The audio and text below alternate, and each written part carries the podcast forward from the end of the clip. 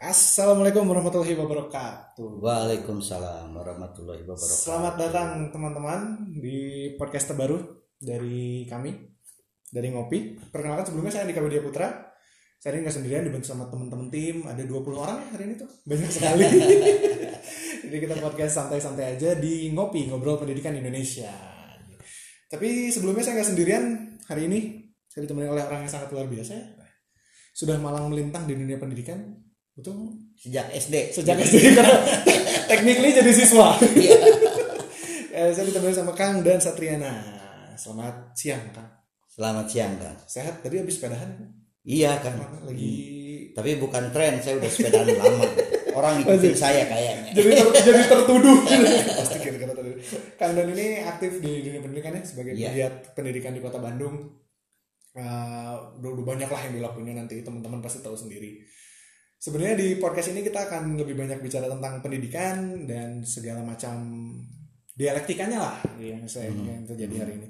Tapi hari ini kita khusus ngundang Kang Dan. Itu untuk membahas satu hal yang sangat urgent hari ini Kang. Itu adalah tentang kan lagi covid ya dan masih covid hari ini. Masih. masih kan kita belum selesai covid ya belum ya? Belum. siapa tahu tiba-tiba udah pada santai aja gitu. Kalau santainya udah. kalau santainya udah. Enggak kafe udah buka Ah. sekolah masih tutup Ya, benar.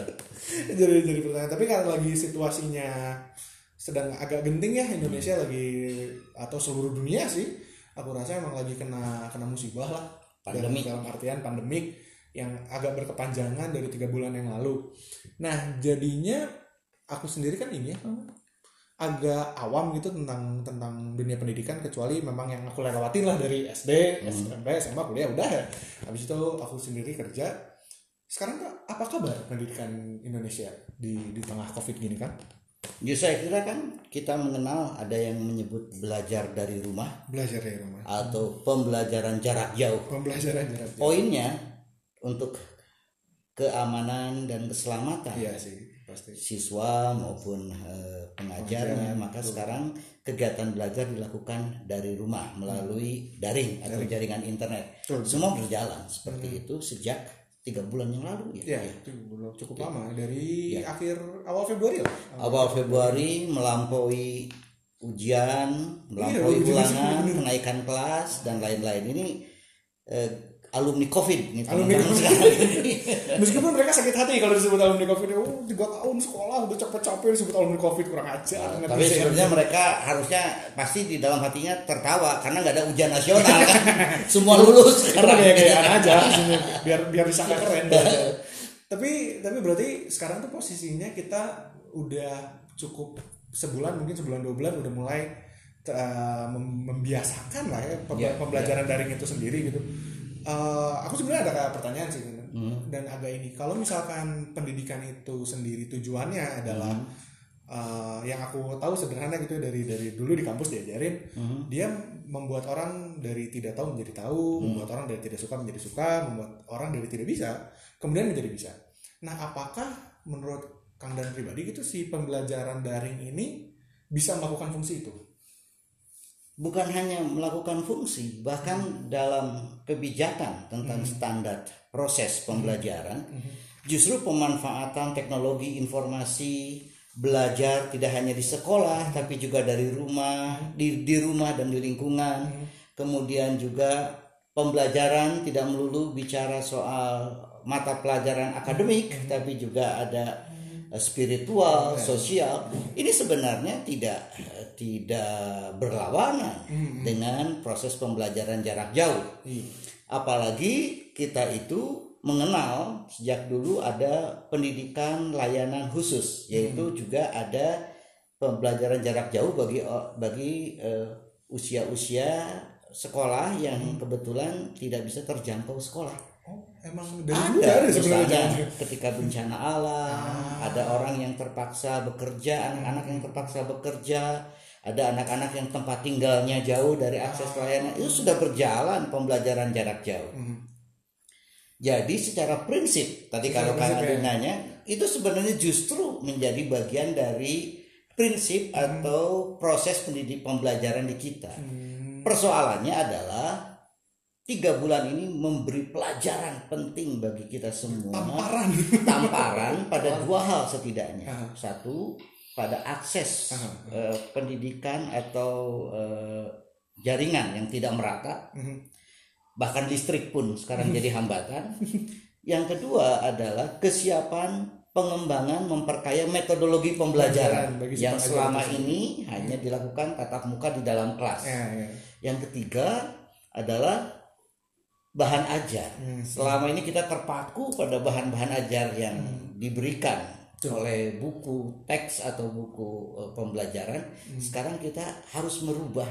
Jadi poinnya bukan prinsipnya yang dipertanyakan, kesiapan Pandai. kita mengembangkan pembelajaran dalam berbagai kondisi. Jadi jadi menarik karena karena kalau kalau dilihat dari penjelasannya tadi, Hmm. kalau memang ternyata prinsipnya sesuai berarti ada atau tidak ada covid pun harusnya si si kesiapan kita tuh harusnya udah siap dari dulu karena secara prinsip anak harus nyari pengetahuan yang lebih banyak uh, terus Belajar tidak hanya di belajar sekolah, hanya di sekolah. gitu kan. berarti kan harusnya dari dulu kita sudah sudah siap nih Ya, karena covid ini kan in a way adalah sebuah krisis ya. mungkin mungkin me- melihatnya seluruh dunia merasakannya tapi pada hakikatnya ketika prinsip pendidikan kita ternyata memang ke arah sana bukankah seharusnya ada nggak ada covid pun kita harusnya sudah siap dari dulu Ya. berarti kan ada satu gap yang terjadi Ya. sampai ke krisis ini ada di depan pintu kemudian baru kita ngerasa kayak oh ini susah sekali ya ternyata melakukan pendidikan dengan dalam situasi kayak gini Ya. gapnya di sebelah mana berarti kan kira-kira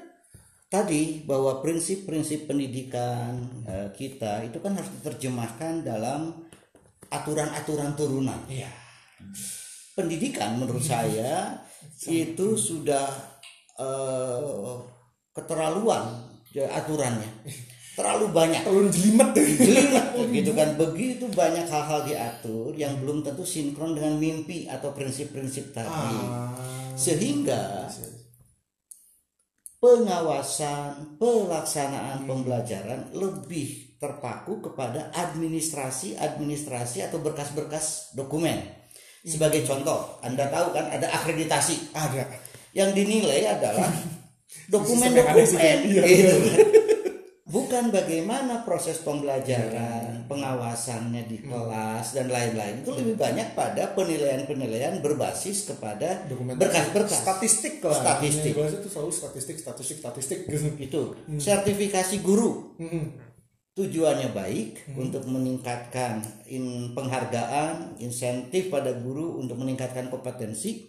Tapi ujung-ujungnya adalah untuk mendapatkan sertifikasi guru ngumpulin apa? Ngumpulin lagi dokumen. berkas. gitu kan. Jadi kita muter di situ aja.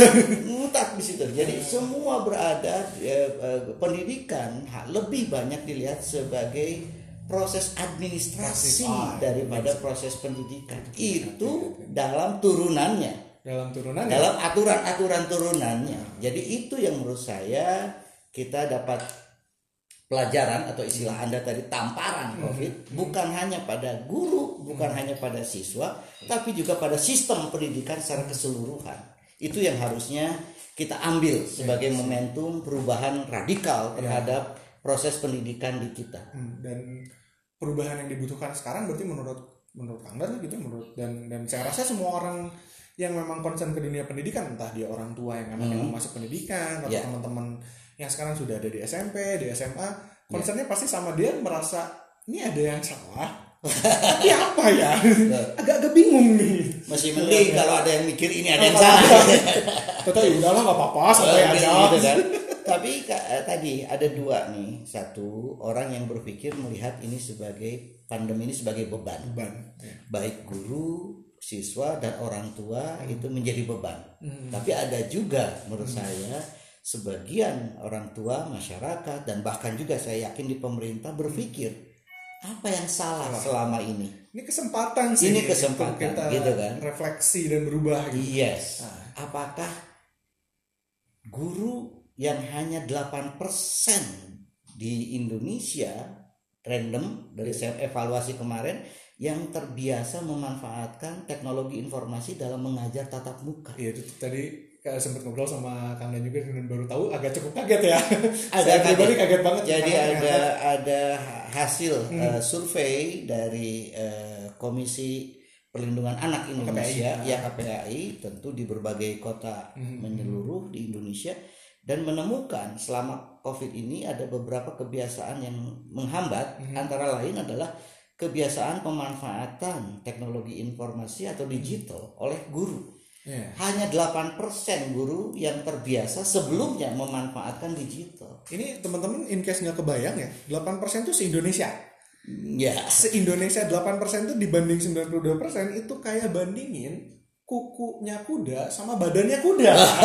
ya, jauh sekali ya. jauh banget kan maksudnya. Kebayang kan Kebayang. bagaimana ketika diberi cobaan pandemi ini Hmm. mereka tidak pernah yang seperti Anda sampaikan di awal. Hmm. Kita tidak pernah mempersiapkan Sendiri. banyak hal sehingga ketika tiga bulan saya curiga gitu Hmm. kita sedang membuang waktu berharga ini. seumur hidup kita itu jangan-jangan selama ini ketika Gimana jadi concern saya juga yang ya, per- pernyataan yang tadi kenapa Ya. ketika krisis sudah ada di depan pintu Ya, kita baru bebenah rumah ya. Ibaratnya ibaratnya jadi kayak gitu sementara Jadi mak- maksud Anda tuh sebelum rame-rame gitu ya? iya kan kan bulan sementara- Desember Hmm. gitu ya.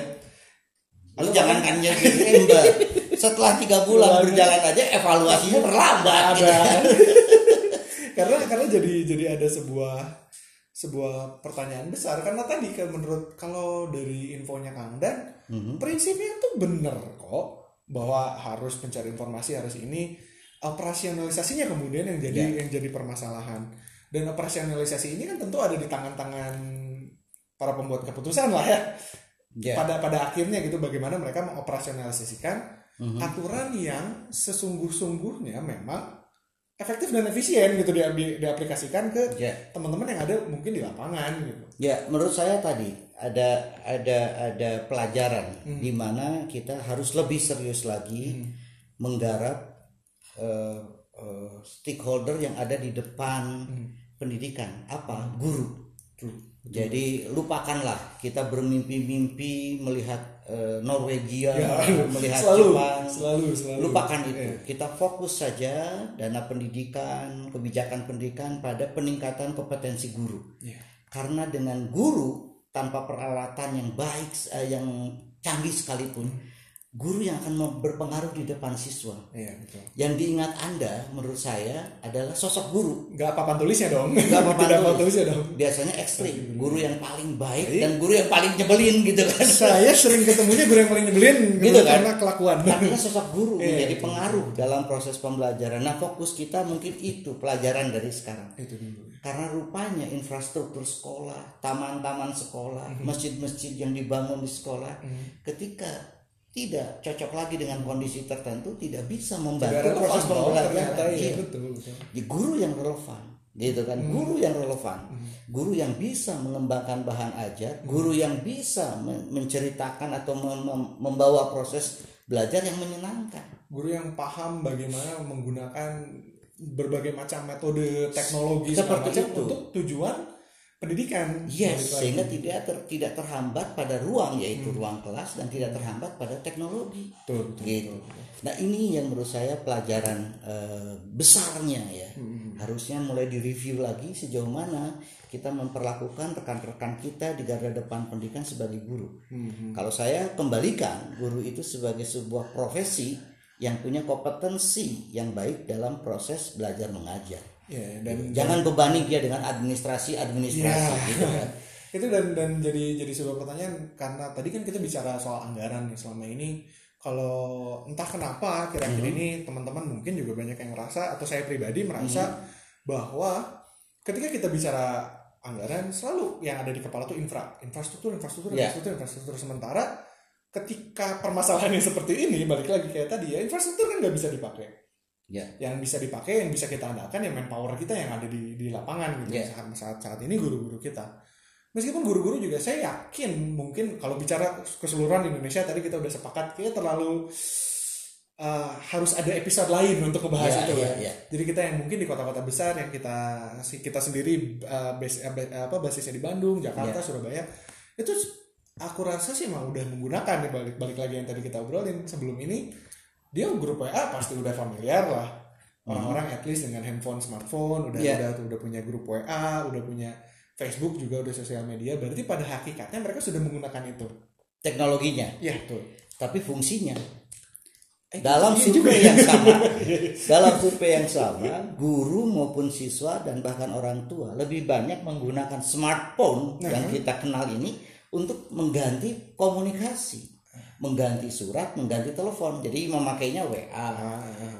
Facebook. Bu anak ibu kebetulan nih. Betul. Di sekolah main Smackdown gitu. betul. Padahal internet punya eh, kesempatan misalnya untuk mencari referensi Ya. untuk mencari bahan ajar bahkan untuk memperkaya diri sendiri dalam metodologi pembelajaran Infrastrukturnya sama kan Sama. handphone. sama handphonenya kuota yang dipakainya same. sama, gitu. Sama. tapi lagi-lagi kita tidak pernah mempersiapkan handphone ini sebagai atau digital ini sebagai bagian dari eh, pembelajaran Bagian- sebagai contoh misalnya tadi anda masih familiar ya ada larangan membawa handphone ke Ada kelas, masih. gitu? Saya pernah ditahan handphonenya dua Oh hari. betul. Terus kalau menghitung jangan pakai kalkulator gitu. Nggak tahu kenapa. Kenapa sih? Ya saya juga nggak tahu gitu. Kenapa? Karena kita Bang. tadi pendidikan kita dalam segi substansi masih melihat pendidikan yang diturun temurunkan sejak puluhan tahun adalah pendidikan ca- metode pendidikan yang terbaik. Ah, Padahal dia lupa anak kita kondisinya zamannya sudah berbeda. iya, iya, iya. Anak kita usia yang lebih dini sudah Iya. dikenalkan dengan digital. Iya, dia hidup di zaman yang memang sudah Di zaman- digitalisasi. Yes, kita yang harus ways. kemudian memanfaatkan itu Hmm. karena tidak bisa lagi. Nah, kita selama kita memakai kaca spion yang melihat ke belakang, kita akan punya kesenjangan dengan kondisi-kondisi terkini yang ada sekarang. dan Covid membuktikan itu. Iya. Begitu kita menggunakan atau fasilitas yang tersedia satu-satunya hanya daring, maka ketahuan bolong-bolongnya. Masih ada tempat yang blank spot, Ya. masih ada yang nggak ada listrik. Betul. Kalaupun sudah ada listrik ataupun smartphone, gurunya juga belum tentu bisa memanfaatkan eh, teknologi informasi eh, digital ini untuk pembelajaran. Betul. Sementara padahal ke teknologi semacam Facebook, Zoom, Google itu udah menyediakan ini jauh-jauh hari dari mungkin 5 6 tahun yang lalu tuh Oh iya. udah ada gitu. Ternyata kita baru baru baru nge Zoom meeting aja baru hype, baru Ah, teknologi baru sekarang-sekarang. Itu kan jadi sebuah jadi sebuah itu- kalaupun dia bukan bukti tapi jadi sebuah indikasi lah bahwa Hmm. bahwa ada yang salah nih dengan dengan cara kita memandang dunia pendidikan gitu. Ya. Anyway. Atau tadi bagaimana kita kalau kalau saya melihat bagaimana pendidikan ini tidak mengikuti perkembangan kebutuhan Ya. anak. Pendidikan masih berorientasi pada pemikiran guru dan orang tua. Hmm. Pemerintah itu merepresentasikan bukan merepresentasikan anak, Oh, itu merepresentasikan keinginan orang tua dan keinginan itu guru. bahaya sih. Itu. Itu yang bahaya sih. Contohnya apa? Masih ada sekolah favorit. Yang ngotot sekolah favorit itu bukan murid biasanya, bukan anaknya. kalau nggak orang tua, orang tua atau SMP-nya. gurunya gitu kan. Nah, orientasi ini yang menurut saya membuat kesenjangan eh, dengan anak yang Iya. sekarang berhadapan dengan lingkungan yang jauh lebih berbeda Kompleks, dan kompleks jauh dibandingkan dengan kita gitu. Kalau tadi kata tadi ada selentingan dari Kamdan nah, di Indonesia mah sekolah favoritnya si Galiga Inggris yang tiga atas itu itu aja Iya, gue. kan aneh ya Ketahuan kan umur saya berapa gitu kan dari tahun 80-an kapan eh, sampai 80-an, 90-an, Sampai 2000 sekarang. sampai 2010-an ini sekolah favorit ya itu itu aja. tapi kan balik lagi ya kalau dia tidak bisa jadi bukti at least dia jadi sebuah indikasi bahwa Betul. ya, kan, Berarti tidak ada pemerataan Ya, yang tadi ya, persoalan itu betul, tidak ada betul. pemeri- pemerataan layanan, Nggak tidak ada juga pemerataan eh, sarana. tidak ada reformasi yang cukup, cukup untuk Iya. menentukan itu aja kita belum belum bisa gitu Iya.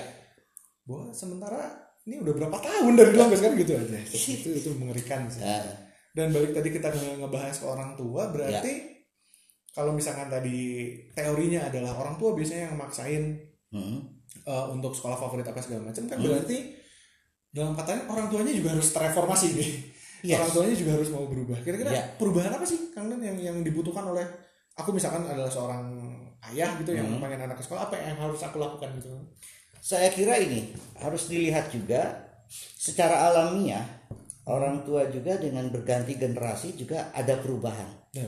Saya lihat misalnya untuk eh, menyekolahkan anak di tingkat SD dan SMP yang kelihatan nyata sekarang tidak berorientasi pada sekolah negeri, Nah, gitu kan? PAUD juga. ya, ya. Orang tua sekarang, orang tua sekarang maksud saya punya banyak pilihan sesuai dengan eh, keinginan atau mimpi mereka anak saya ingin sekolah seperti apa. Oke. Tapi bottlenecknya itu ada di SMP sampai SMA. Oh. Gitu.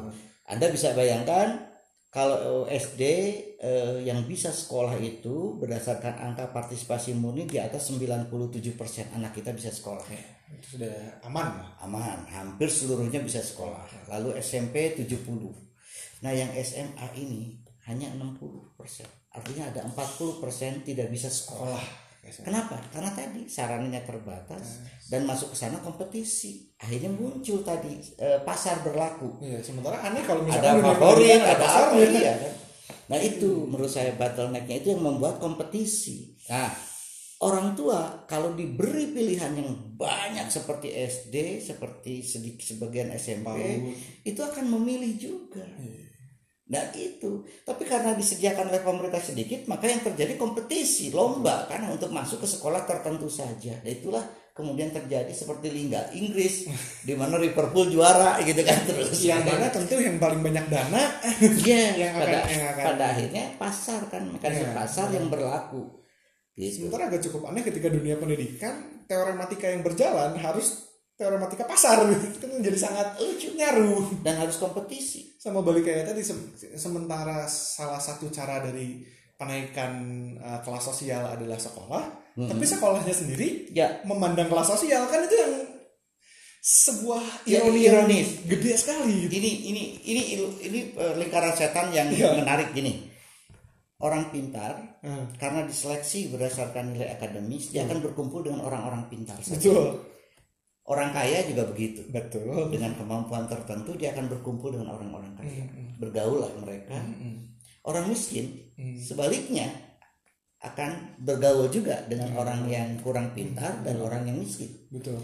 Sehingga kemudian ini akan terjadi polarisasi. Mereka akan menikah di antara mereka orang kaya Iya, betul. menikah dengan mereka seterusnya seterusnya padahal tujuan pendidikan seperti yang anda bilang. Iya Ki Hajar Dewantara nggak usah ke Swedia lah bos. usah. Mulai nggak jauh Ki Hajar Dewantara itu mendirikan taman siswa hanya satu. Dia tidak suka pada diskriminasi. Si- hanya orang Belanda dan priai yang, bisa sekolah. sekarang ada dia ingin membuat sekolah yang bisa diakses oleh rekan-rekan rakyat jelata.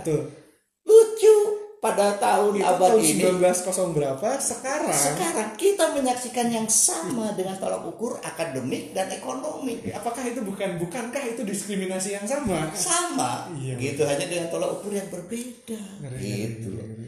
nah covid memberikan contoh yang berharga karena kemudian kita kehilangan. Yang kehilangan kita itu ya balik lagi. yang kita bangga banggakan Hmm. yang kita tata. Iya. Ambrol semuanya gitu kesempatan sih balik lagi ya mungkin dari kesempatannya sebelah situ ketika misalkan sekolah favorit dibikin favorit karena memang fasilitasnya bagus gedungnya Iya. bagus sekarang zoom semua ya bentukannya gitu mau orang miskin mau orang kaya nggak bisa tiba-tiba zoomnya lebih bagus gitu kan nggak bisa ketahuan bahwa Iya. guru di sekolah favorit dengan guru di sekolah yang pinggiran sama gapteknya gitu itu quotes gitu. of the day ya.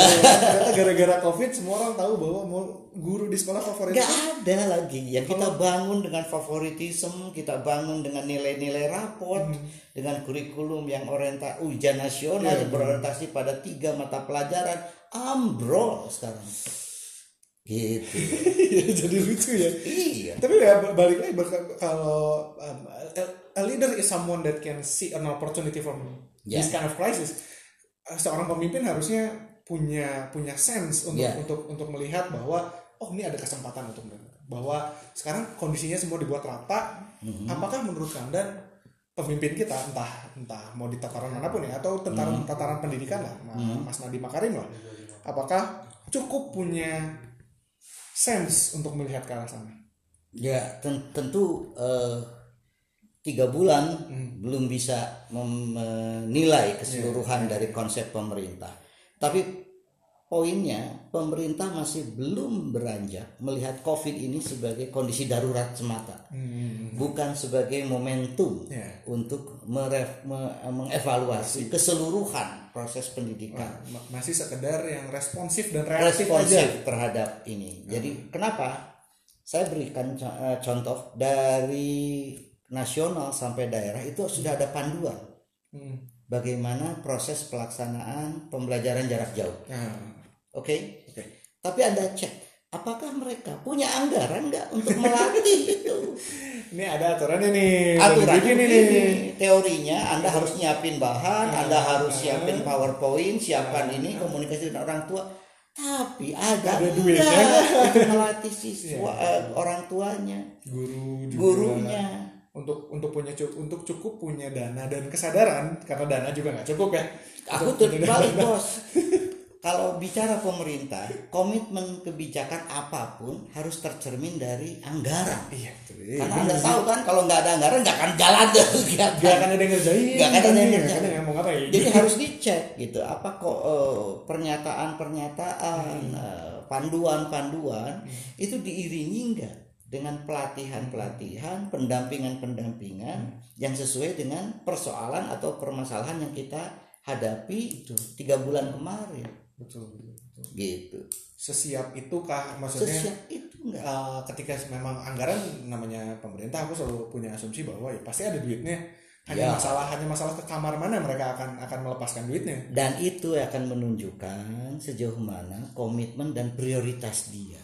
kalau sekarang kan Saya nggak lihat, belum ada berarti nggak lihat. belum ada belum belum bisa melihat ini komitmen dan prioritasnya ke mana sih nih pengennya nih Dalam konteks COVID, dalam konteks itu COVID. lebih kepada lagi-lagi penyediaan sarana, infrastruktur, penyediaan buku-buku panduan dan lain-lain.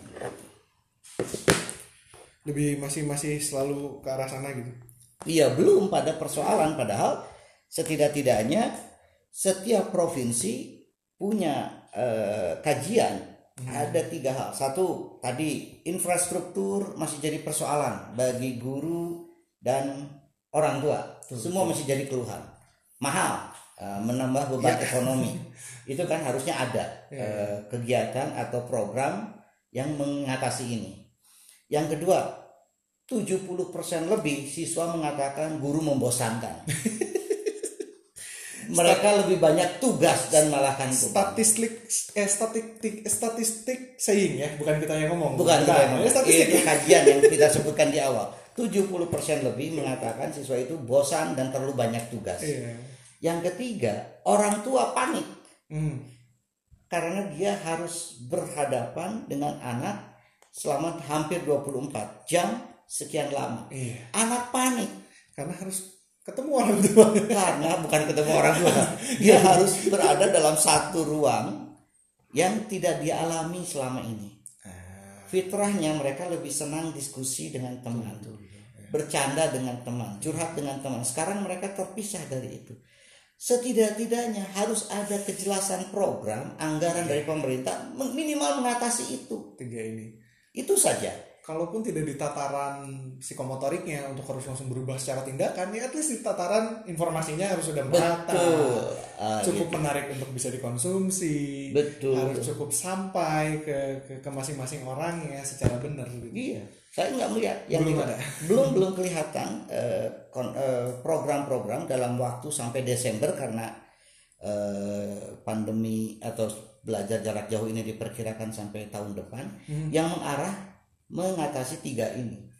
Kalau ini saja nggak dipikirin, bagaimana kita mau berpikir merevaluasi sistem secara keseluruhan dari COVID jadi ini? PR yang lebih besar daripada ini boro-boro ngomongin PR besar kalau tiga yang kita temukan dalam tiga bulan ini tidak secara sistematis diselesaikan iya diselesaikan juga dalam artian ketemu dulu permasalahannya sebetulnya di sebelah Iya. mana letaknya betul karena jangan-jangan ya oke lah kalau misalkan satu program itu dia berdiri pada dua kaki infrastruktur dan manpower. Ya. Jangan-jangan masalahnya selama ini kita investing di infrastruktur ternyata permasalahan ada di manpower. Ya, ya. Ya. kan jangan-jangan kita kita salah menangkap permasalahan itu sih itu penting sekali. Gitu ya saya, saya saya berharap berbagai kajian terkait eh, pengalaman belajar jarak jauh Hmm. tiga bulan ini betul-betul dijadikan dasar dari menjadi eh, pertimbangan sebuah kebijakan. Nah. hasil kajian survei karena tadi agar kita tepat menentukan persoalannya apa dan ada di mana. Nice. sehingga solusinya tepat dan efisien. Karena wak- waktu kita nggak panjang. Dan durable dan cukup cukup punya durability untuk iya bos. meng- menghalau lagi permasalahan serupa gitu. Jangankan satu tahun enam bulan tiga bulan kita sudah mengorbankan anak-anak kita. Iya sih itu yang yang, yang itu pikiran saya gitu Iya sih. bukan sekedar belajar seadanya. No no no. Mereka akan melekat kok proses Iya, ini iya. sampai nanti mereka maju ke jenjang pendidikan berikutnya. Yang jadi tertanam juga Akan tertanam. jadi karakter. Kan. betul.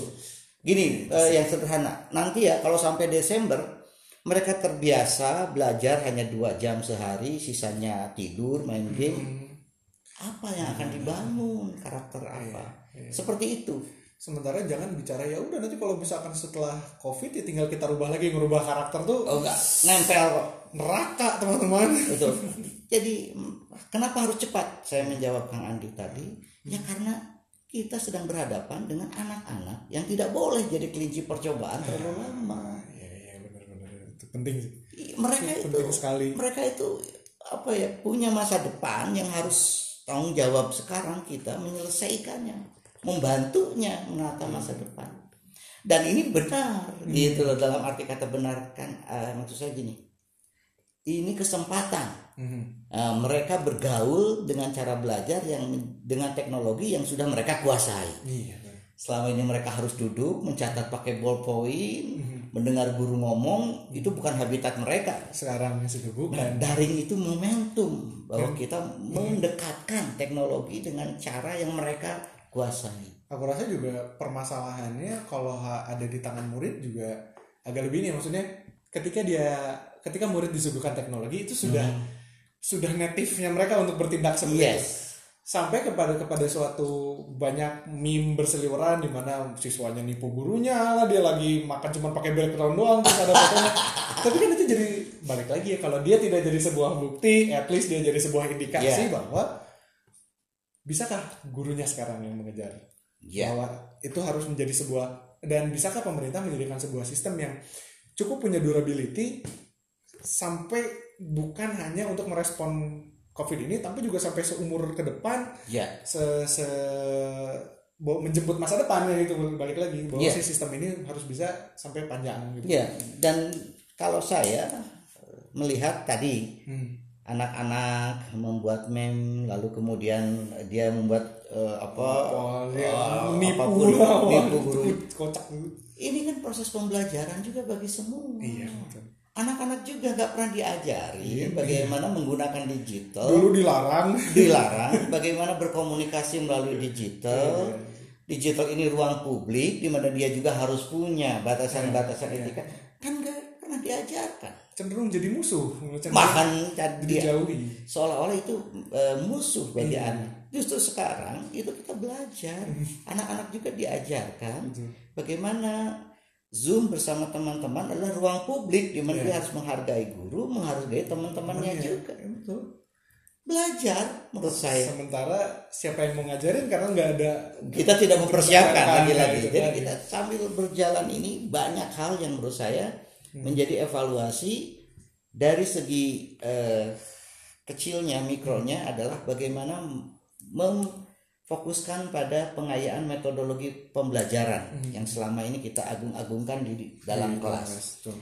Lebih luas lagi tadi apa yang sedang terjadi itu sudah ada dituliskan dalam prinsip-prinsip pendidikan nasional. Hmm. Persoalannya adalah bagaimana aturan-aturan turunannya sering kali bertentangan atau tidak, Tidak selaras sesuai. dengan prinsip-prinsip itu. Itu COVID ini. Terima kasih Pak COVID telah memberi banyak pelajaran juga rupanya gitu. Dan dan catatan yang penting juga balik lagi tadi ke orang tua sih ya maksudnya orang Oke. tua juga harus mengerti eh, bahwa kondisinya memang seperti ini bahwa anak juga harus didekatkan orang tuanya sendiri pun harus mulai mungkin kerasa ketika sekarang misalkan 24 jam bareng sama anak Ya. dia dia baru merasakan betapa susahnya Ya.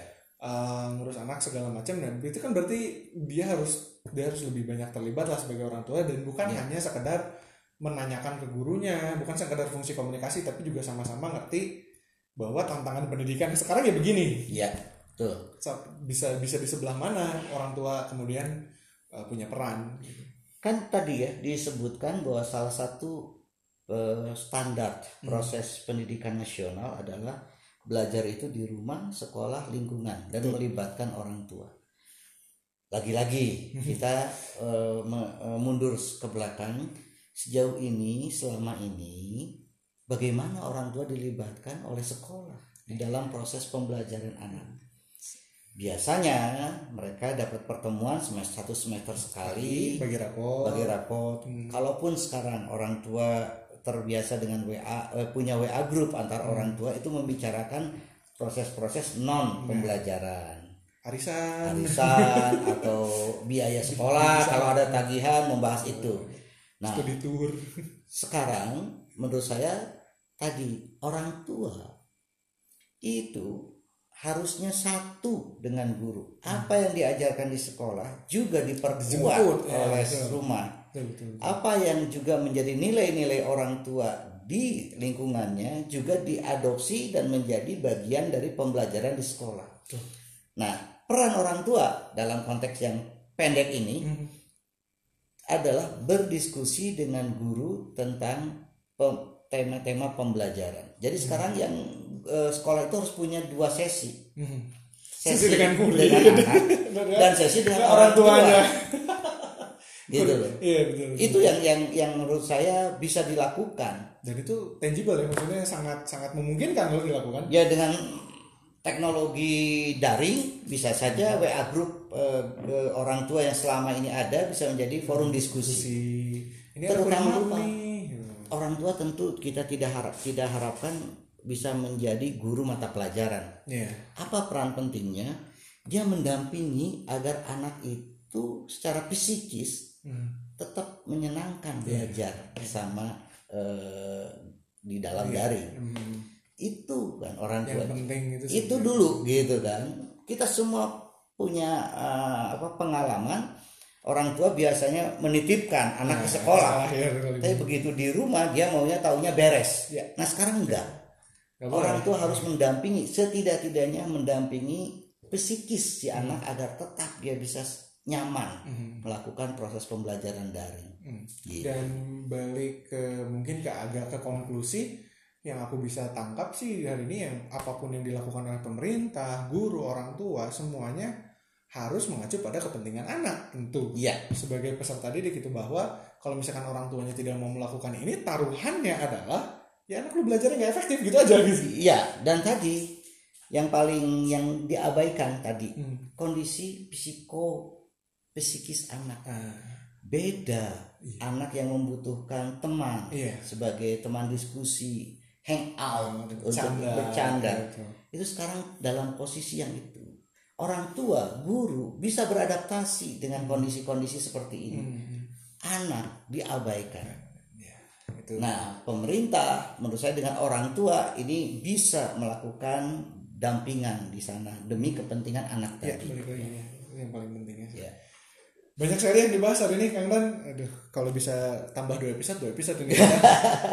Tapi takutnya teman-teman nanti kan akan ada episode-episode berikutnya kan mungkin dengan Kang Dan lagi mungkin dengan banyak oh, iya, yang, yang iya. bisa membahas.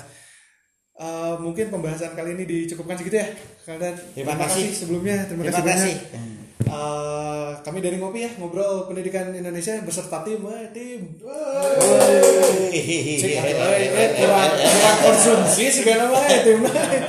Tapi saya pribadi. Ya, nungguan endorse. Nungguan endorse. Kalau mau endorse ada di bawah sini. Tapi sekali lagi terima kasih Kang Sama-sama Kang dan teman-teman. Saya Andika Widya Putra pamit undur sampai jumpa di ngopi episode berikutnya.